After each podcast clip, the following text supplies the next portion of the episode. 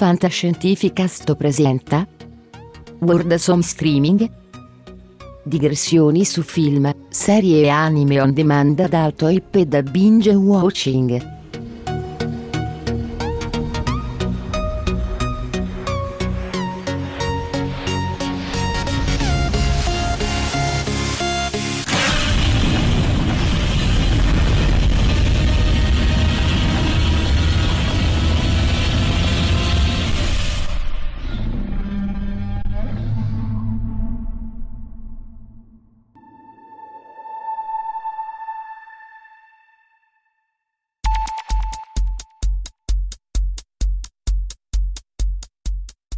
Buongiorno, buon pomeriggio, buonasera e buonanotte a tutti voi cari ascoltatori di Fantascientificast. Questa è una nuova puntata di World Sound Streaming e io come sempre, o fino a prova contraria, sono il vostro Marco.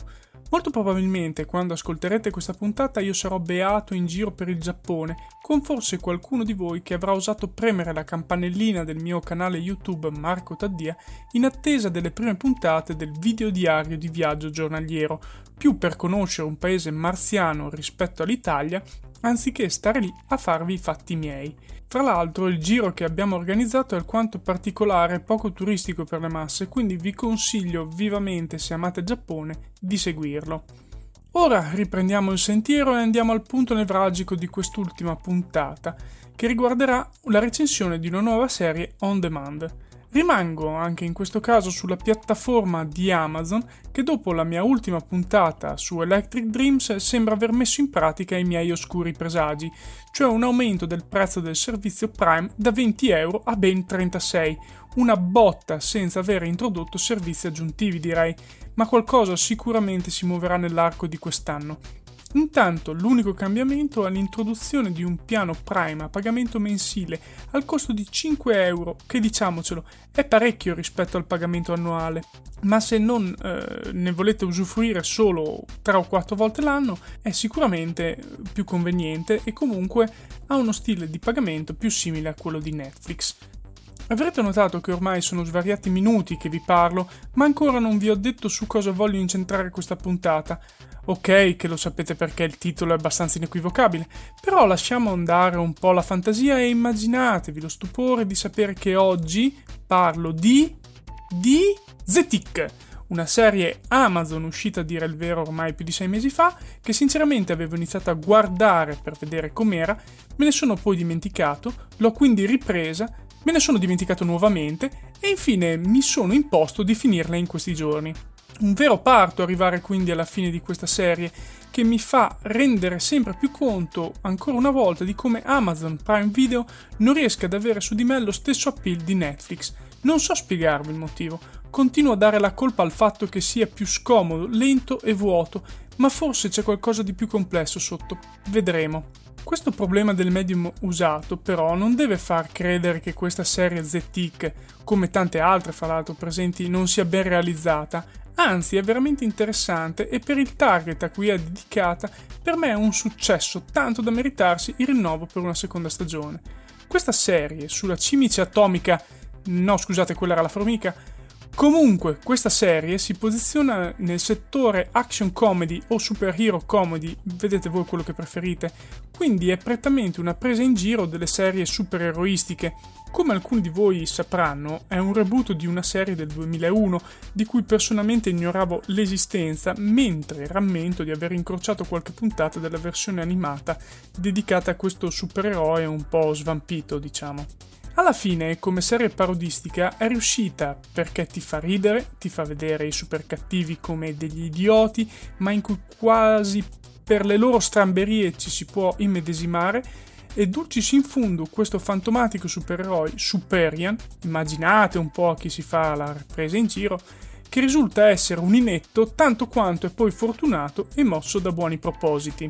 Tutto questo almeno all'apparenza, infatti una semplice frase nell'ultima puntata sembra presagire una seconda stagione dove i ruoli di buoni e cattivi potrebbero invertirsi, chiaramente però lasciando i protagonisti sempre dalla parte giusta.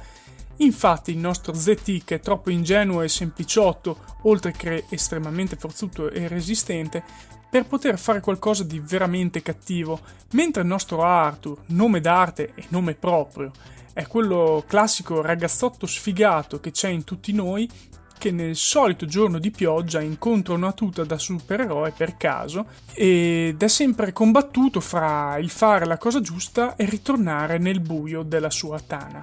Ci sono poi tanti personaggi secondari molto simpatici e caricatureschi come Overkill, Miss Lint, la sorella di Arthur, il computer della nave di Overkill innamorato di Arthur, che fanno da ottime spalle il riempitivo comico delle puntate.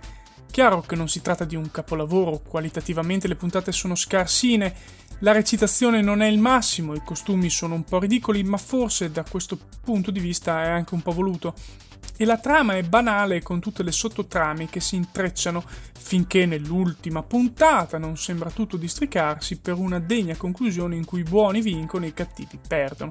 Però dai, seriamente, alla fine cosa volete da un comedy se non 20 minuti di relax in cui divertirsi e smettere di pensare a trame complicate? Ecco allora, avete capito che questa è una bella opera da guardarsi con calma e senza pretese, un po' come fu Powerless purtroppo frettolosamente cancellato perché sebbene fatto meglio e con più citazioni di questo ZTIC, il medium usato non era on demand ma una TV che ogni settimana deve fare un certo tipo di ascolti e come capite questo è un prodotto di nicchia, probabilmente per appassionati del genere, a cui piace anche ridere su e ha certi assurdi stereotipi del mondo supereroistico.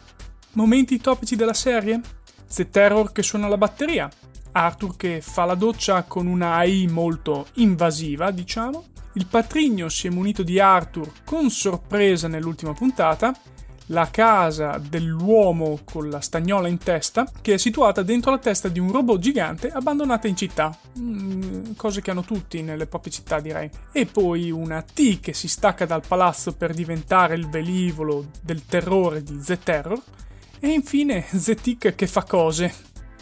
In conclusione, guardatevi questo ZTIC e magari recuperate anche Powerless, che male non vi fanno certo. Io quindi anche per oggi vi saluto e chiudo qui la puntata di WOS andando a proseguire il mio viaggio giapponese che potrete seguire su YouTube o Instagram cercando Marco Taddia, mi raccomando, tutto attaccato.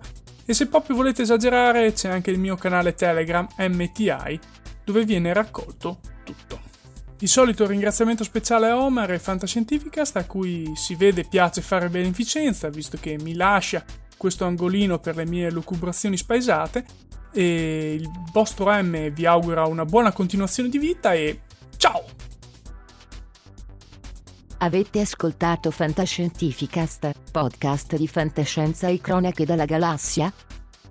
Da un'idea originale di Paolo Bianchi e Omar Serafini, con il contributo fondamentale e decisivo del Cylon Prof Massimo De Santo, www.fantascientificast.it, email redazione chiocciolafantascientificast.it.